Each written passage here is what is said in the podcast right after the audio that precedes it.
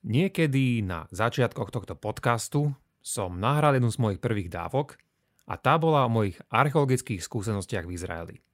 No a keďže tento rok sa tam vraciam opäť, a aspoň teda na tento rovnaký projekt naposledy, prišlo mi ako celkom vhodné zvoliť si ako tému práve nejaký tento úvod do tejto oblasti.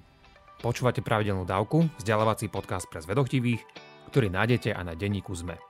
Ja som Andrej Zeman a v mojich dávkach sa zaoberám témami religionistiky. Podporte našu tvorbu jednorazovo, trvalým príkazom alebo cez Patreon a všetko info je na pravidelnadavka.sk. Veľká vďaka, vážime si to.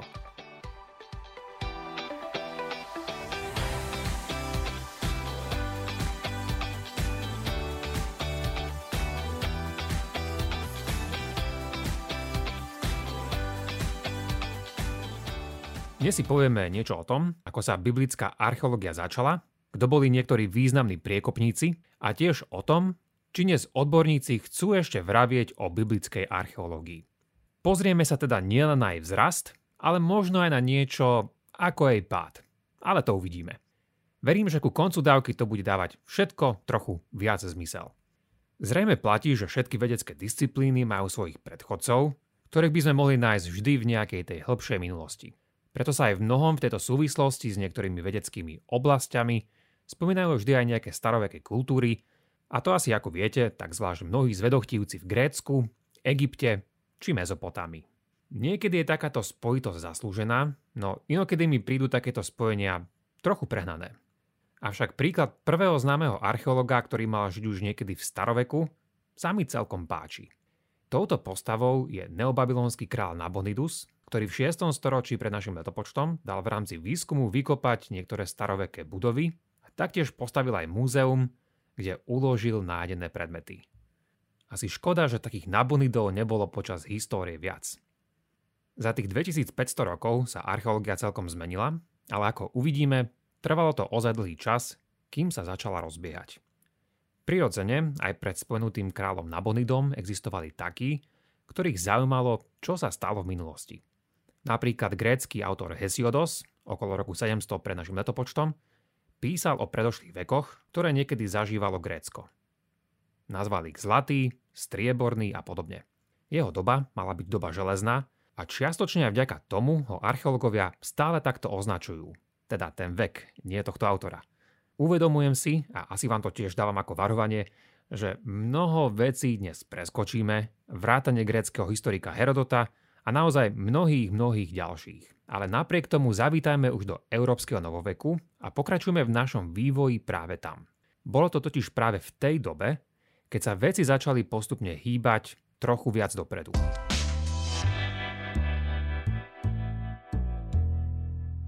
V tomto novoveku stretáme dokonca pokusy, ktoré by nám chceli podať dejiny už od ich úplného začiatku.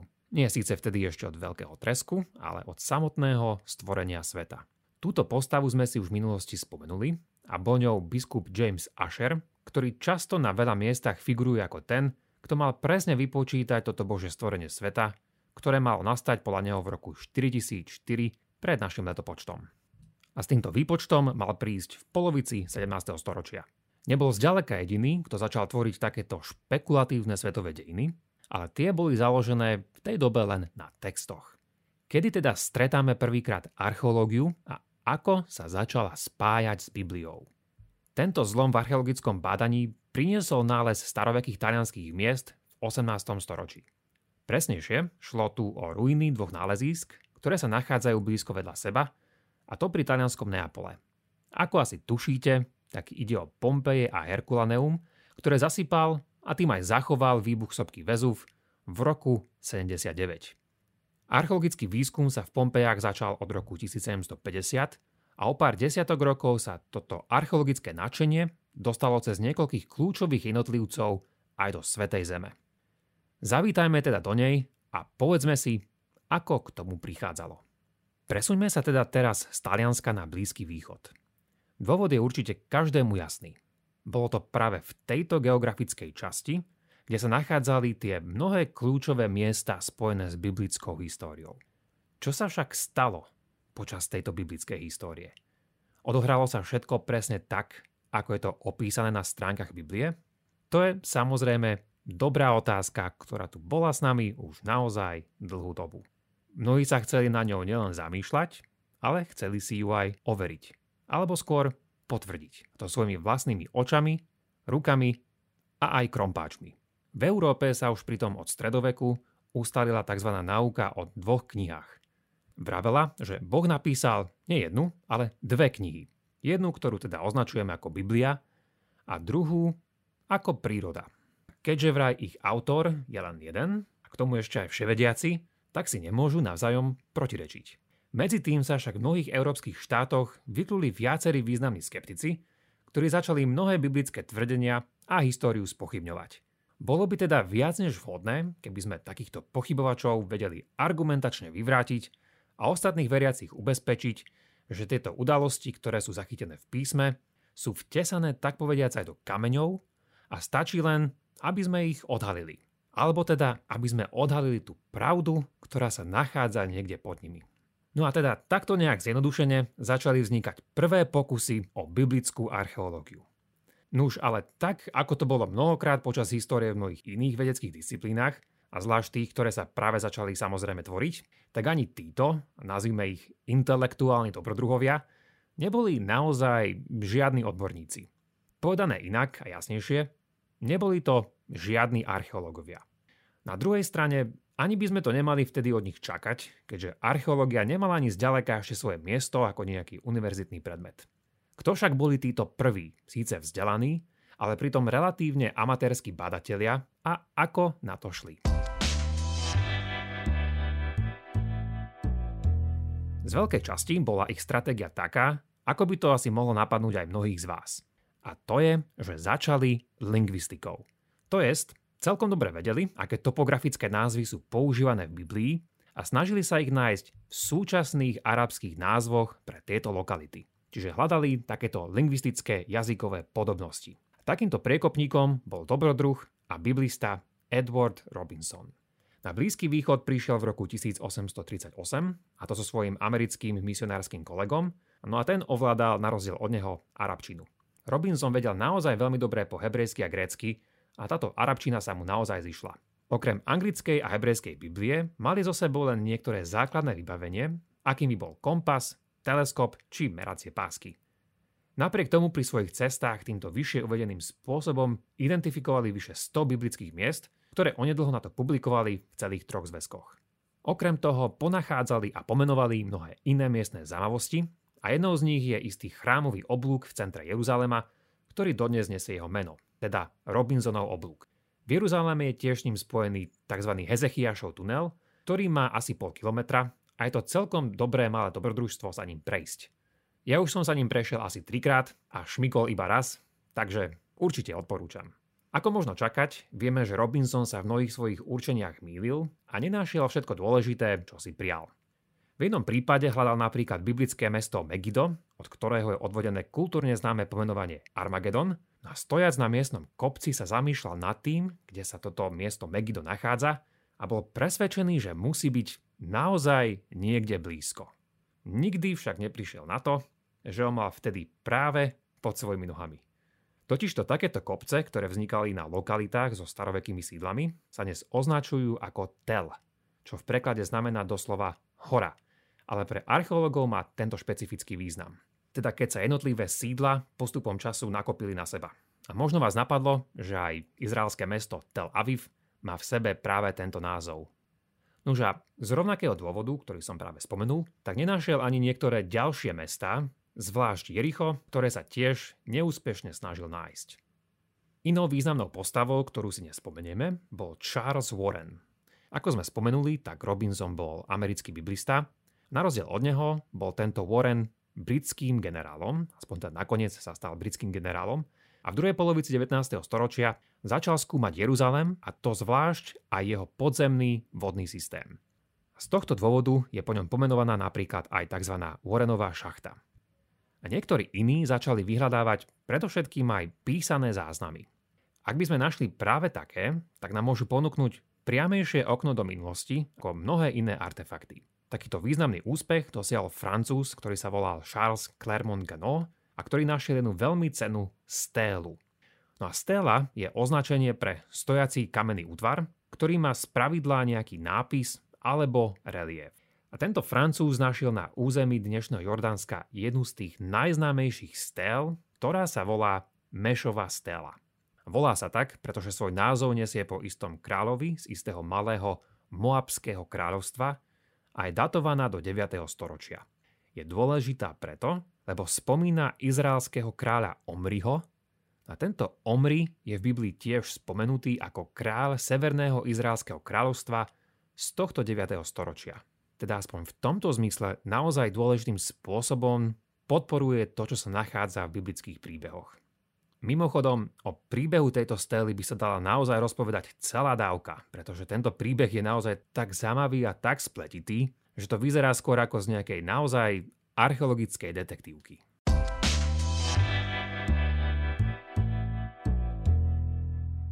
Ahojte, tu je Jakub a prepáčte, že kradnem Andrejovi priestor, ale k veci, lebo nemôžem byť dlho. Ak sa vám táto dávka páči, vypočujte si aj bodku na záver, teda extra obsah, kde k nej Andrej ešte čo to povie.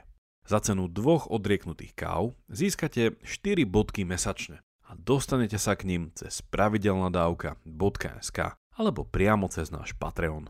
Toľko odo mňa a užite si zvyšok dávky.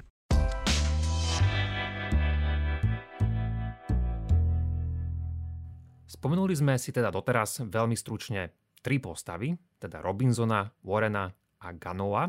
A títo traja nám naozaj stačia ako takí zástupcovia z 19. storočia, ale zároveň to boli naozaj tí najdôležitejší, ktorí v tej dobe pôsobili, teda aspoň v nami skúmanej oblasti. Tiež, ako sme povedali, boli to teológovia, geografi či historici a neboli to ešte žiadni nejakí odborní archeológovia. 19. storočie bolo prvé storočie vo svete, kedy sa to začalo diať v archeológii naozaj veľmi veľa. Objavitelia začali skúmať majské, mezopotámske a ďalšie veľké miesta a civilizácie, vrátane slávnej Troje. Je to zároveň čas, keď sa jednoduchšie a protovedecké prístupy začali meniť na oveľa presnejšie a kvantifikovanejšie. Táto situácia sa na Blízkom východe začala meniť na sklonku 20. storočia, a to najprv vďaka jednej úplne kľúčovej postave, ktorou bol Brit Flinders P3. P3 sa najprv preslávil svojimi vykopákami v Egypte a po nich prišiel na územie súčasného Izraela, ktoré sa vtedy ešte označovalo stále ako Palestína, a to prvýkrát v roku 1890. Bol prvým archeologom, ktorý tu začal uplatňovať riadne archeologické metódy. To znamená, že začal postupovať stratigraficky, čiže postupne odhaloval rôzne vrstvy daného terénu, všímal si ich črty a zaznamenával všetko, čo takto objavoval. Petri si tiež uvedomil, na rozdiel od jeho predchodcov, ako vznikali tieto mnohé kopcovité útvary, ktoré sme už spomenuli, že niesli názov tel. Vedel, že čím budeme kopať hlbšie, tým budú na povrch prichádzať staršie vrstvy týchto lokalít. Tento princíp, známy z geológie ako superpozícia, sa dnes berie ako úplná samozrejmosť. Ale o predchodcom to ešte vôbec jasné nebolo. Podobne je už dnes na dennom archeologickom poriadku to, že zbierame a zaznamenávame všetko, a nielen to, čo považujeme nejak osobne za podstatné. A s tým súvisí ďalšia inovácia, s ktorou prišiel a to je typológia keramiky. V tomto prípade si uvedomil, že podobne ako rôzne vrstvy Zeme obsahujú rôzne typy fosílií, ktoré charakterizujú dané obdobie, tak je tomu aj s keramikou, ktorá sa počas mnohých období menila. A to nám môže samozrejme pomôcť určiť mnohé charakteristiky daného obdobia, vrátane napríklad miestnej ekonomiky. Je to teda vlastne niečo ako datovanie a opisovanie daných období na základe aktuálnej módy, len nie na základe oblečenia, ale na základe mnohých úlomkov roztrúsených po zemi. A vedzte, že keď sa raz stanete náhodou archeologickým dobrovoľníkom, tak vás čaká takmer každé po obede nejaký ten čas, keď budete tieto črepiny čistiť. Je to naozaj veľmi pútavá činnosť. Teda viete, aspoň tých prvých pár dní určite. Každopádne, Petri svojimi metodami pretvoril archeológiu a svojimi oveľa precíznejšími metodami ovplyvnil aj mnohých ďalších. Zároveň pritom treba povedať aj to, že v Egypte objavil aj jeden z najvzácnejších nápisov na tzv. izraelskej stele, ktorá je preukázateľne datovaná do roku 1207 pred našim letopočtom. Už sme tu mali Mešeho stélu, teraz tu máme izraelskú stélu.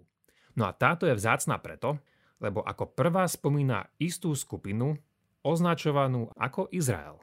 Odvtedy bola predmetom naozaj mnohých diskusí, čo presne tento Izrael znamená, ale poukazuje na to, že ak sa nejaký exodus v nejakej forme stal, tak to bolo práve pred týmto dátumom. To asi nie je žiadna archeologická maličkosť. V tejto dobe tu začínalo pracovať mnoho ďalších odborníkov a treba povedať, že ani títo mnohí predošli nepracovali ako nezávislí jednotlivci, ale už to bolo pod záštitou mnohých organizácií, zvlášť z Británie, Francúzska, Nemecka a Ameriky. Všetci z nich zároveň čakali, že Osmanská ríša, ktorá spravovala daný palestínsky región, čoskoro skolabuje, no a chceli si tu vytvoriť dobrú východziu pozíciu ešte prv, než sa tak stane. Prvé dve dekády 20. storočia sa často označujú ako zlaté obdobie biblickej archeológie, a to vďaka niektorým veľkolepým projektom, ktoré tu vznikali. Aj keď podľa mňa záleží, pretože niektorí kladú toto zlaté obdobie do trošku neskoršej doby, o ktorej si o chvíľu povieme. Na druhej strane tiež treba povedať, že nie všetko bolo optimálne. Skôr naopak. Mnohí sotva len dosahovali P3ho štandardy. Veľa prác z tohto obdobia je nám napríklad dnes celkom na nič, vďaka ich biblickej a národnej zaujatosti. Neviem, či mi veríte, ale naozaj existujú mnohé ďalšie postavy, ktoré by sme si mohli spomenúť. Posuňme sa však trošku na zhodnotenie tejto disciplíny z dnešného pohľadu.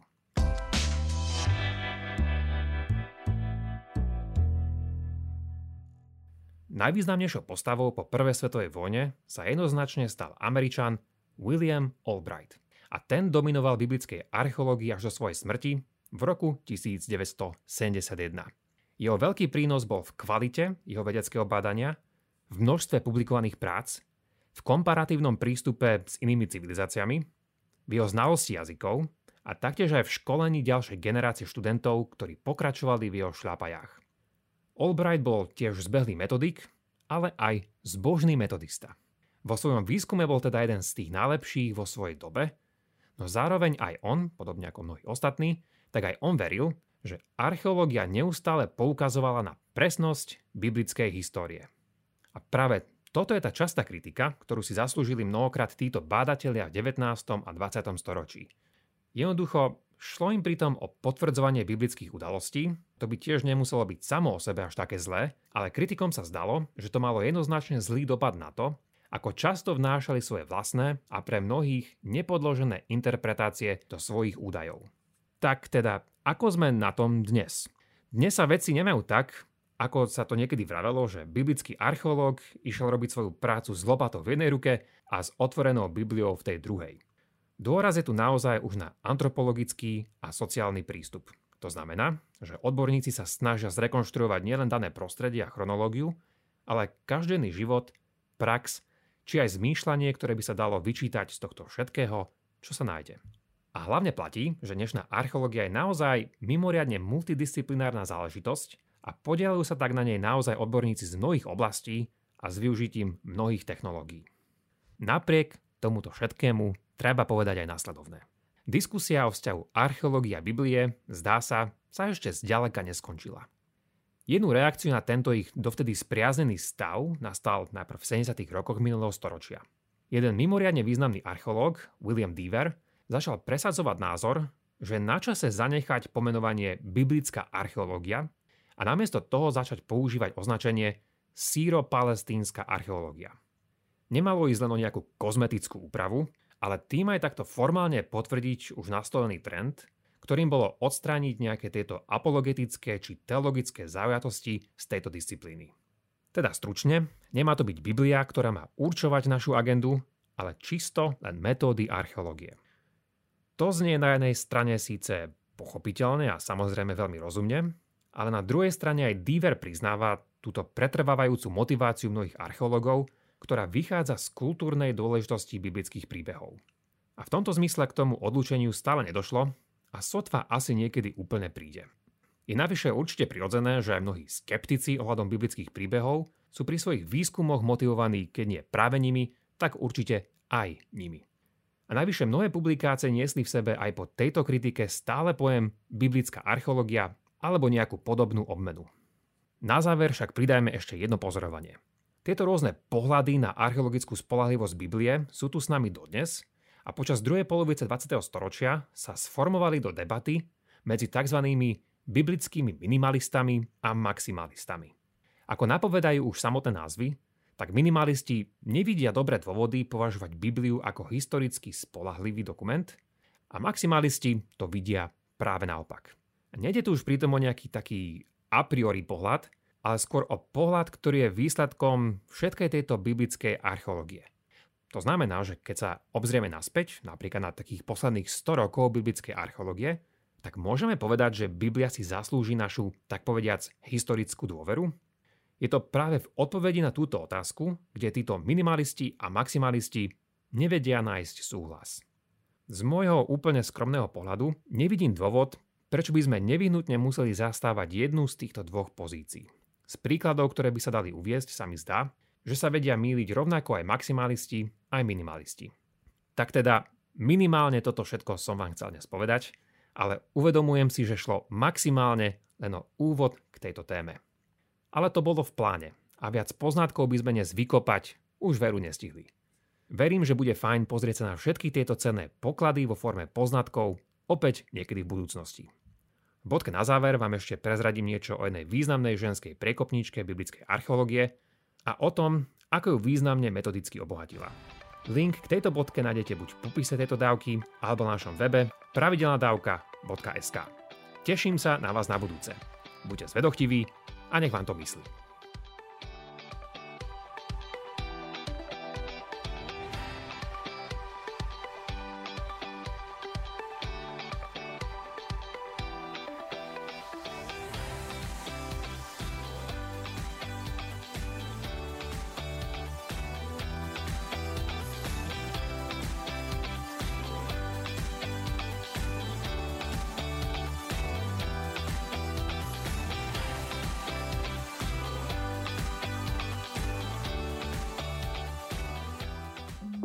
Volám sa Barbara Mareková a v denníku ZME pre vás robím podcast Ľudskosť o tom, ako na naše mentálne zdravie vplýva rodina a spoločnosť. S odborníkmi a odborníčkami rozoberám, ako sa v rodinách dedí trauma a ako sa dá v dospelosti uzdraviť.